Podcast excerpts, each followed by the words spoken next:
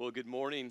Welcome to Renaissance. My name is Chris, and it's good to have all of you here today. And we're starting this brand new series titled Empty. And if you were here last week, Clay Poor, our pastor of spiritual formation, he concluded the series, The Squeeze, by talking about this wall that he hit, this spiritual, emotional wall. And kind of where he left off last week really is a great, great uh, way to set up this entire series that we're going to be in. And so, if you missed last week's message, or if you're a guest with us today, I just want to uh, encourage you to go to renaissancechurch.org, click on messages, and there you can download, uh, share, watch, listen to. We had po- podcasts available, there's notes that you can download, a ton of uh, resources. Uh, for you. So please uh, uh, make sure you, you listen or watch his message from last week because as we get into this series called Empty, this is something for all of us, no matter where you find yourself spiritually, no matter what you believe, don't believe, or the question marks you have. This is kind of the essence of the journey we're all on. Well, uh, I had only been here several weeks, and uh, our very first staff meeting uh, we, we held here at the Opera House. I gathered the entire staff, and uh, it was kind of uh, that moment for me to drive some leadership stakes into the ground where I just want to talk about leadership culture, leadership values, and what's kind of important for me. It was just kind of one of those meetings to kind of say, hey, it's new day, this is the direction, and let's just get on the same page. And so I walked through this list of leadership values, and one of those leadership values had to do with people's cell phones. And maybe you're familiar with this, maybe you love this rule, maybe you're the one that breaks this rule, but in meetings, just turn your cell phone off. Right? Just turn it off. Unless it's an emergency, unless you're waiting for an important phone call, I understand those exceptions. But other than those exceptions, if you're in a meeting, whether it's planning, brainstorming, uh, strategy, dreaming, it doesn't matter. Just turn your phone off because we've all said in those meetings where all of a sudden someone grabs their phone and someone else grabs their phone and you're like, uh, hello, we're in a discussion, right? So let's block, let's be focused. And so I kind of lay down some of those values, the cell phone being one of those values. Well, it was the, literally the week later in our kind of first official official staff meeting where I found myself sitting there and discussion was happening and for some reason I didn't flip my cell phone over it was facing up and all of a sudden I glanced down and I realized I'd missed several phone calls and then there was a text message and the text message was from my wife and it's a 911 and I found myself having to stop the meeting and try to explain to people why I just broke the rule that I laid down the week before. But it was an emergency, but I shouldn't be looking at my phone, but I did.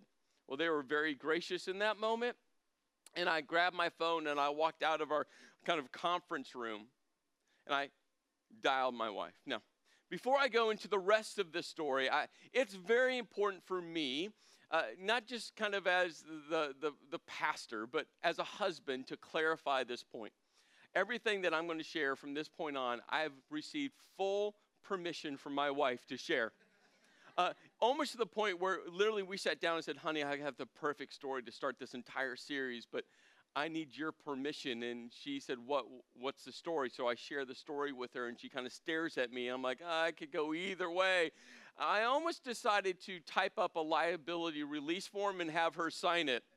Maybe I mentioned that to her and she said no forms required, but she gave me full permission to share the story. So I call her. She answers the phone and she's in a complete panic. She's like, honey, the car has died. And me being such an in tune husband, I say, What do you mean the car has died? She goes, it died. I'm like, but what do you mean it died? What do you mean it died? We went around and around. I'm trying to figure out what died mean. And she's like, it, it doesn't work. And so uh, I, I, came with another very logical, logical question. Uh, did you run out of gas? Emphatically. She's like, no, I didn't run out of gas. And me being the very emotionally in tune husband that I am, I said, are you sure the little light wasn't on? She's like, No, the light wasn't on. I didn't run out of gas. The car just died on me. I don't know what to do. So I was like, Well, I'm going to have to go pick her up. So I asked, asked some follow up questions. I said, Well, where, where are you? She goes, Well, I'm on a highway. Well, can we narrow it down? She goes, I don't know. I'm like, That doesn't help me. Can you give me a landmark? since you don't know what highway you're on, can you give me a landmark? And this is what she says. She goes, I see trees.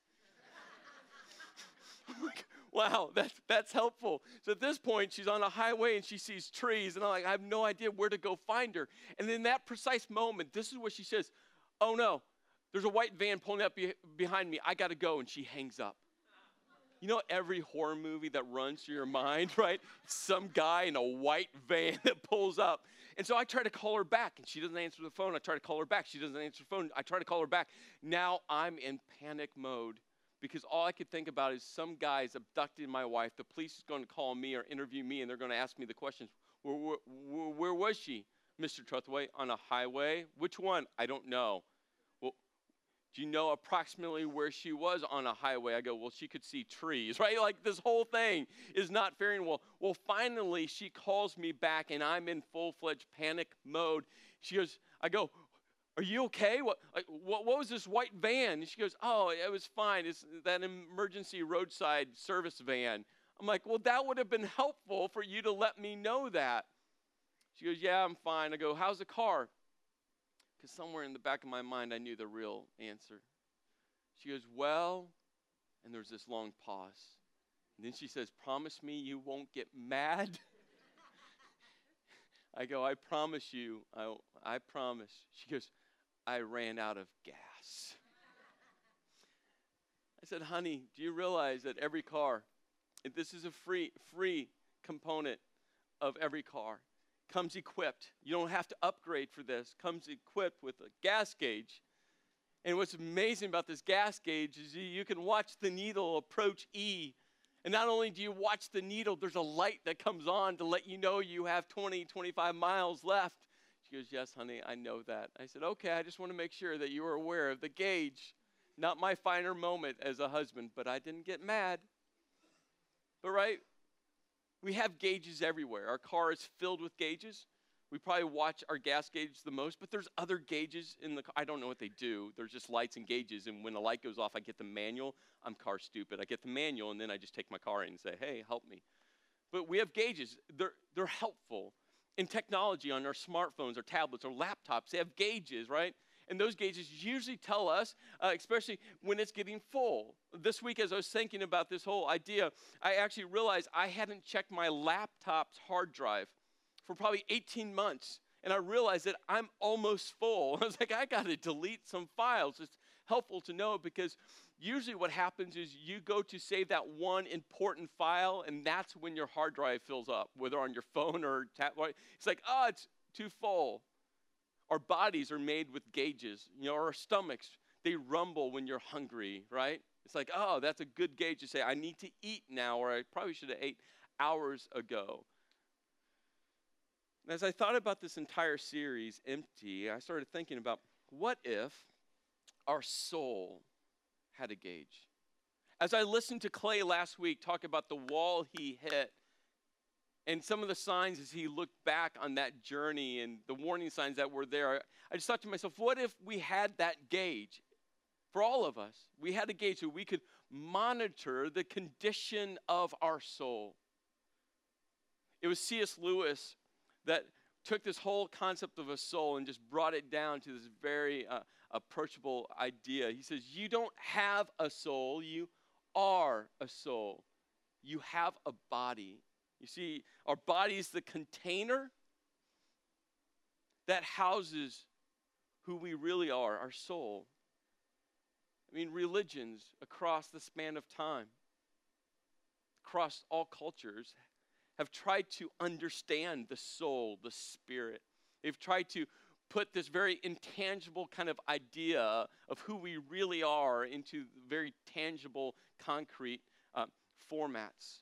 Plato talked about the soul and he put it into three different kind of components of your soul. He talked about the logos or your mind, the thumos, which is your emotional kind of uh, uh, uh, part of who you are, and then the eros, which is your desire. And he kind of framed it that way that those are the three different components of your soul. The Bible puts it in a very tangible way because many, many times when it talks about your soul, it refers to the heart as your soul. something that we all can kind of tangibly grasp onto as it describes this very intangible part of who we really are. When uh, Samuel went to look for the next king to lead Israel, God said to Samuel, Hey, Samuel, don't look on the outward appearance or on the body, the container. That's what other people look at. I look at the person's heart. God was saying, Hey, so many people pay so much attention to the container. I want to look right into the person's heart, who they are, their soul. Proverbs talks about above everything else, guard your heart. Why? Because out of the heart comes everything, it influences everything.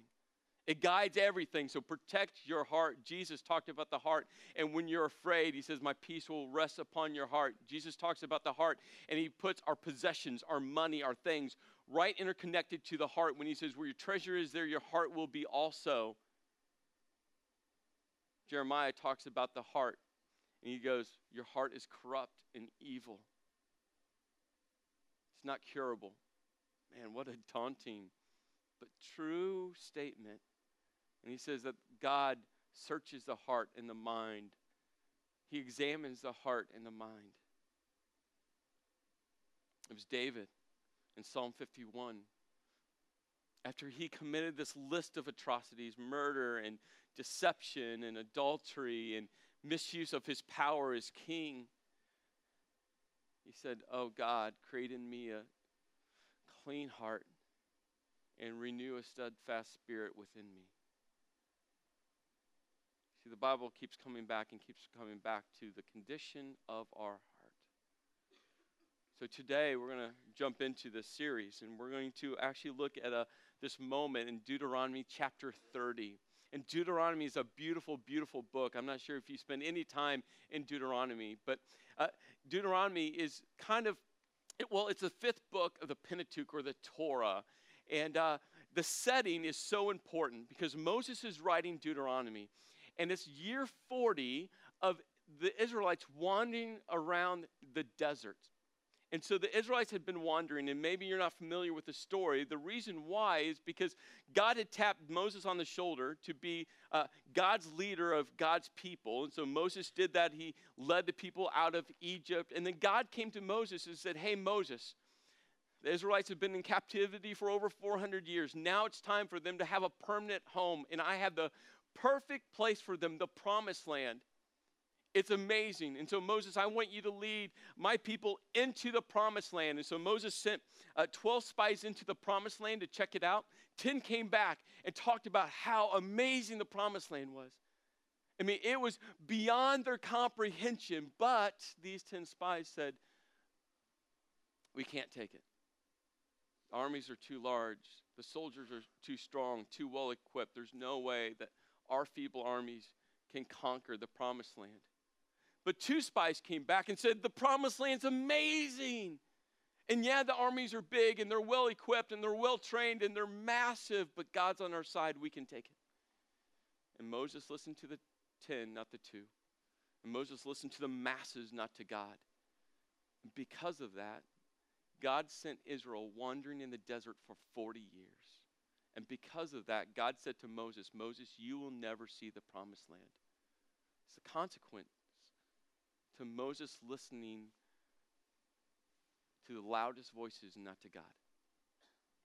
And so in Deuteronomy chapter 30, it's towards the end of the book. And Deuteronomy, the, the literal translation of the title means the second law, and it's almost kind of a mistranslation uh, of, of what that whole book's about because it's really not the second volume or additional law. It's really an amplification of the law already given. And Moses is writing this in the 40th year of them wandering around the desert. And what happens is he kind of brings this whole kind of writing to a close in chapter 30. Chapter 31, he grabs Joshua. And Joshua was one of the two spies that came back and said, Yeah, it's a perfect land. And yeah, the armies in that land are that strong and mighty. But yes, we can take it because God's on our side. And Moses takes Joshua and says, He will now be the leader to lead God's people into the promised land. and then Moses dies. So in chapter 30, you can tell Moses is sitting And he, he just wants to make sure people realize the plans that God has for them. He wants everyone to realize how much God loves them. He wants them to realize how much God is walking with them. He wants them to realize the guardrails that God has put into place and that they need to follow them. Moses wants to amplify everything that God laid upon his heart, that God has spoken to Moses and Moses has taught everyone. And this is where we'll pick up. The Lord will again delight in you and make you prosperous, just as if He delighted in your ancestors. And you think about that.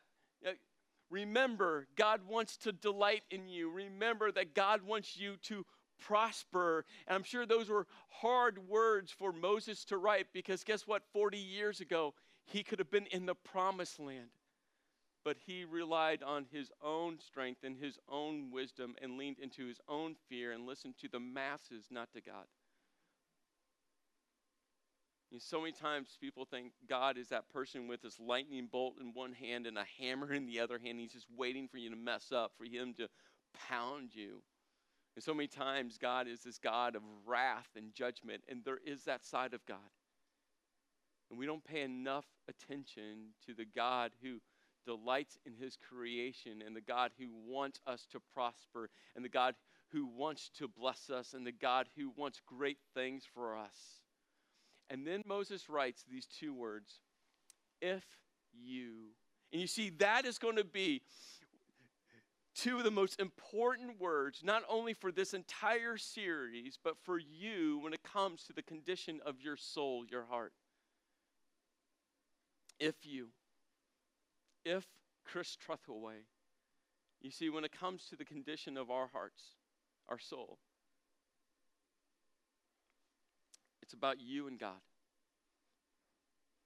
I, I get all of us come in here today, and I don't know your story, but I'm sure all of us have had Christians who have hurt us, and it's tainted how you see Christ, tainted how you've seen the church, tainted how you've seen even me as a pastor. Maybe you've had a pastor that's hurt you, maybe you've had a church that has hurt you. And please know how sorry I am for Christians, the church, to hurt people. Like it grieves me. But I also know that the church and pastors and Christians are just people who are flawed and sinful. We try to be different here at Renaissance, but I tell you this I di- diligently work on not letting people down, but yet I also know my own sinfulness. And you see, when it comes down to it, it's so easy to blame everyone else for the condition of our soul. But in all reality, God's saying, no, no, no. If you, if you, this is very personal for you, for myself. If you, he goes on, he says, if you obey the Lord your God and keep his commands and decrees that are written, and then he continues in this book of the law, and turn to the Lord your God with all your heart and with all your soul. And I love that idea of turning to God because that's the story of the Old Testament of the Israelites. They turn to God and they prosper, and God delights in them, and then they walk their own way. And guess what? Destru- destruction and calamity comes. It's the story of the New Testament, it's the story of all of our lives. As we w- turn and walk towards God, God blesses in such an incredible way. But as we turn away from God and walk away from from God, when we walk away from His plans, right, life shifts. He goes, turn and follow God. And then he writes this Now, what I am commanding you today is not too difficult for you or beyond your reach. And I love that he brings it down because this is a wise old man sitting there knowing that his days are numbered and they're coming so quickly. And he knows that his death is coming because God is saying the 40 years are about up. And Moses, you're not going in the promised land. And this is a man who has lived life this is a man that has led boldly for God and has made a list of mistakes for God. This is a man who has hungered to have a close relationship with God and he fully understands how he has let God down. And you just said, guess what? This is not too difficult for you or beyond your reach. And he describes it in two ways. The first way was this it is not up in heaven so that you have to ask who will ascend into heaven to get it and proclaim it to us as we may obey it. He's saying it's not way up in heaven where it's with out of outside the realm of your power to go up into heaven. So you have to sit there and just wait for someone to have the power to get to heaven. It's like, no, it's within your power. It's not way up there, it's down here. And then he says this nor is it beyond the sea, so that you have to ask who will cross the sea to get it and proclaim it to us so we may obey it. He's saying it's not outside of your reach. You can reach it, you can hold on to it, you can bring it near. It's within your grasp. And then verse 14, he goes, No, the word, the word is very near. It's in close proximity to you. It is in your mouth and in your heart, so you may obey it. See, those words are true for today. That God's word is so near. You can grab onto it. It's within your power, it's within your reach. I went to Bible college, uh, got a degree in Bible college. That degree is worth about $2.35. And uh, my dad last year gave me one of his first study Bibles, big, thick study Bible. My dad went to uh, uh, a state university in Arizona, graduated with a psychology degree that he never really used, the psychology part of it. And he has spent a lifetime studying God's Word. And he gave me this Bible. And I tell you, I don't think there's a page in it that's not all marked up. And my dad knows more about God's Word than I do. And I have the Bible college degree. Why? Because he realized early on that God's Word was within his reach. And for him to know God, he needed to know God, the God of the Bible. And he spent a lifetime studying and living out God's Word as he grows closer in his relationship to God. But this week, as I kind of sat there, and especially spend a lot of time in verse 14. This whole idea of know the word is very near to you just kind of captivated me. This whole idea that the word is in close proximity, the word is near, the word is reachable, the word is within grasp. And then I thought about John chapter 1. John was writing this biography about who Jesus Christ was in his ministry. And John started out this entire book by writing these words. In the beginning was the Word. Okay, and, and notice this progression. In the beginning was the Word. And think back to Genesis 1 1 that starts off by saying, In the beginning, right? So in the beginning was the Word, and the Word was with God. So we have God and we have the Word, and they're together, they're linked, they're connected, right? The Word was with God, and the Word was God. Okay, so the word was with God, but the word was God. So they're, they're one, but they're connected. You feel that? He was with God in the beginning. Through him, all things were made. Without him, nothing was made that has been made. And then a few verses down, John writes this The Word became flesh and made his dwelling among us. The Word is Jesus Christ.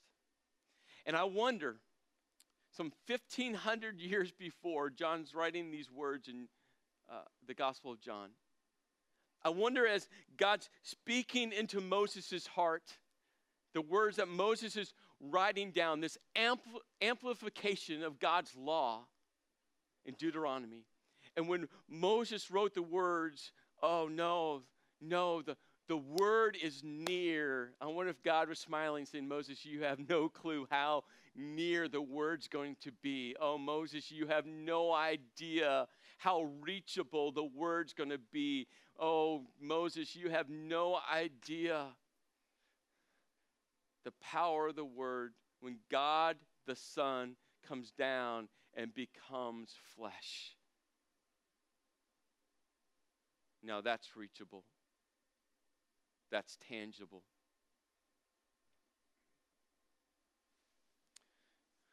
But there's a warning that Moses gives in verse 15.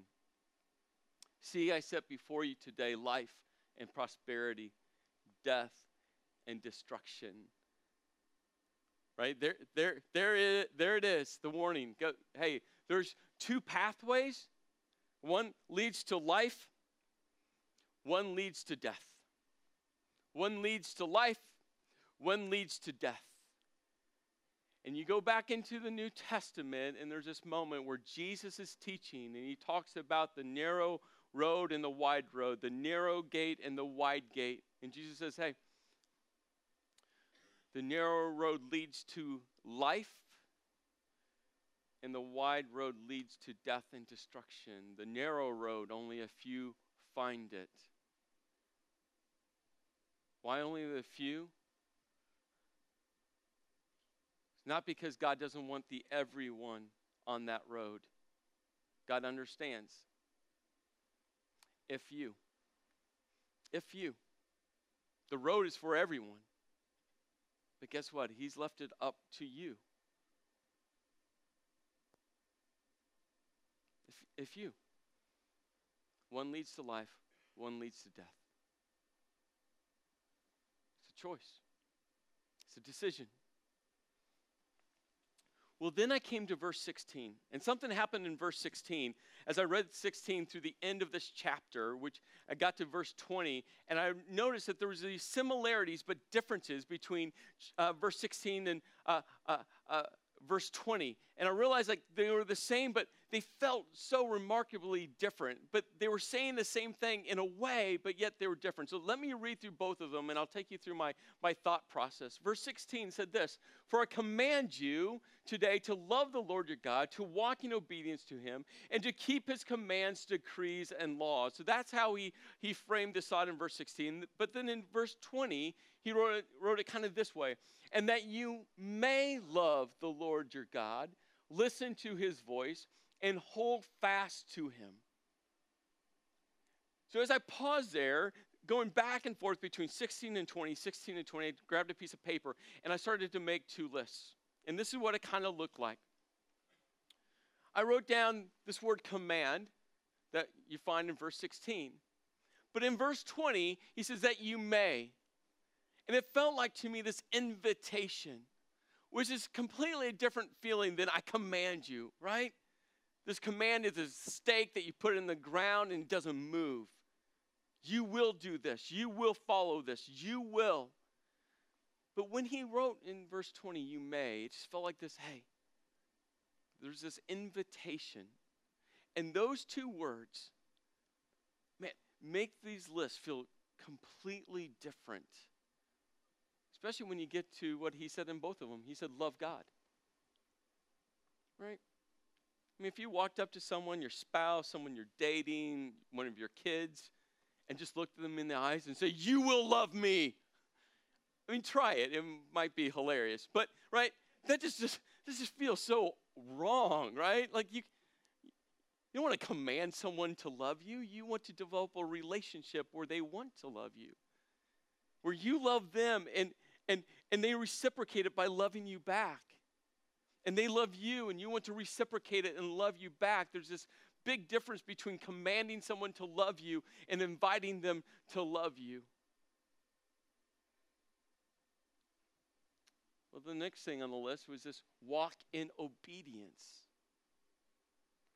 Which there's a difference of walking in obedience, of God saying, hey, obey me, God saying, Follow me. God saying, Here are the laws, here are my commands, you will.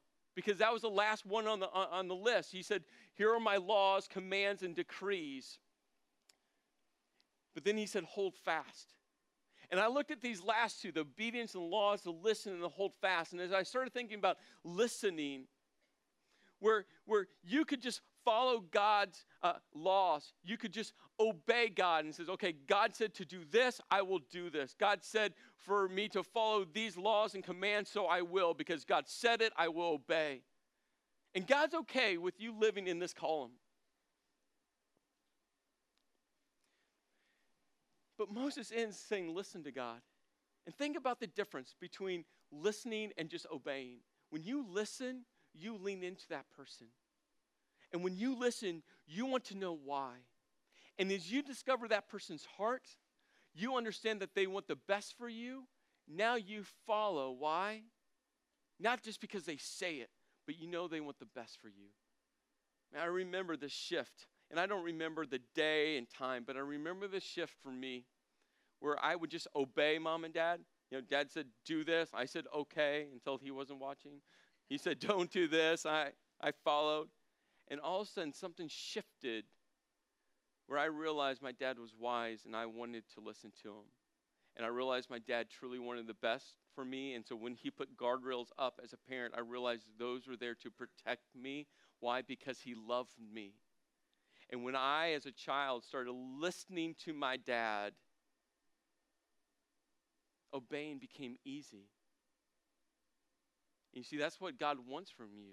This word uh, in the Hebrew, hold fast, literally means to cleave, like a small child to a parent, where you hold on. And as you hold on, you realize there's safety and security. When you hold on, you realize there's power. When you hold on, you realize. And you look at these two lists, and Moses is like, You can live here, follow God's commands. You love God because He's God. And you obey Him because He's God. And you follow His laws and decrees and commands. There you go. If you want to live there, that's fine. And for some of you, that's where you are right now. For some of you, you're sitting in church today because you feel so guilty by something you've done this week, and you're like, I got to go to church so God loves me again, or likes me again, or forgives me again, right? You're sitting here today just because you're like, ah, oh, if I check the church box. And it's okay. Maybe that's where you find yourself spiritually. You know where God wants you to be? Here. God's fine. He's fine. If you want, if you want to see him that way, he's fine. Love him, obey him, follow his laws. There's your boxes. God would rather you be right here. Where you don't look at, at God as this book of, of rules and do's and don'ts where you lean into God, where you listen to God, where you cleave to God and realize that His laws are there not as do's and don'ts, but because He knows you the best. He created you, He knows your heart, He knows your soul. You're made in His image. And when you listen to God, and when you hold on to God, guess what? You start to understand God's heartbeat and why his laws and why he calls you to obey and why he sets up guardrails for you and why it's there in the first place because he knows you and he wants the best for you and he wants you to prosper and he wants to delight with you and he wants to bless you. Maybe for some of you, you need to start seeing God less like this and more like this.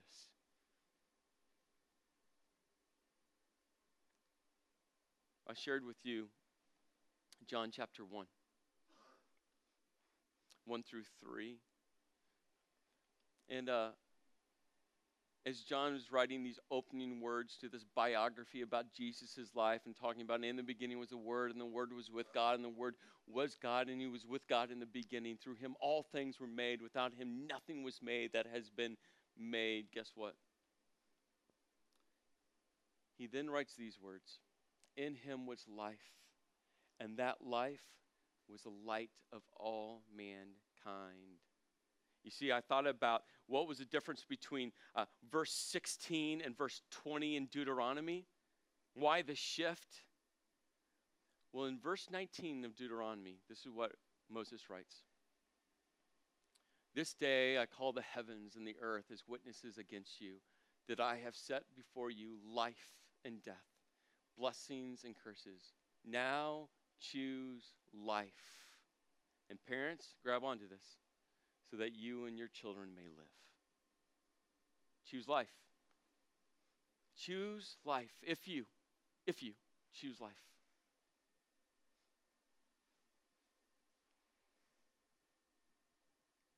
You see, Jesus came. The Word became flesh. Why?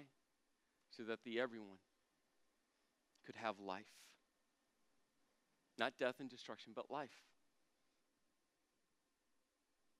God became flesh so it would be within our reach, it would be within our grasp. So that everyone, everyone, would have a choice. Because Jesus is the way to the Heavenly Father. Right now, I'm not sure where you are spiritually. For some of you, you're, you, you're literally not sure if there's a God or not. Maybe for you, you're just struggling through, you know, how much of the Bible is real and not real, and you have questions all around the Bible. Maybe for you, you're not sure about Jesus. And you got questions about who Jesus Christ was and is. I want you to know God's very comfortable with your questions. God just wants to be in this journey with you. God's okay with, with the, the doubts that you have, the struggles you have, with you just questioning. He's very, he's very comfortable with that. And maybe for you, you just need to continue to go on that journey, but make sure God's journeying with you on that. For you, maybe you're at that point where you've never taken the step to invite Christ into your heart. We, we, we talk here at Renaissance about turning and trusting in Jesus Christ because He's a connection between you and God the Father. It's Jesus Christ and what He came and what He did and His death and Him conquering, conquering the cross and the grave. It was the last sacrifice for all people. He's the bridge to God the Father. And all you have to do is turn and trust in Him.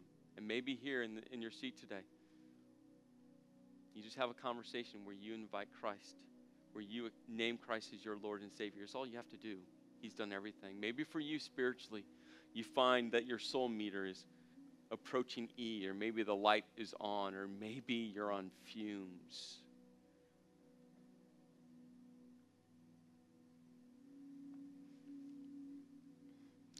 Invite God in. Maybe you've turned and walked away. Invite Him in. Maybe you need to love God deeper. Maybe you need to listen to God more.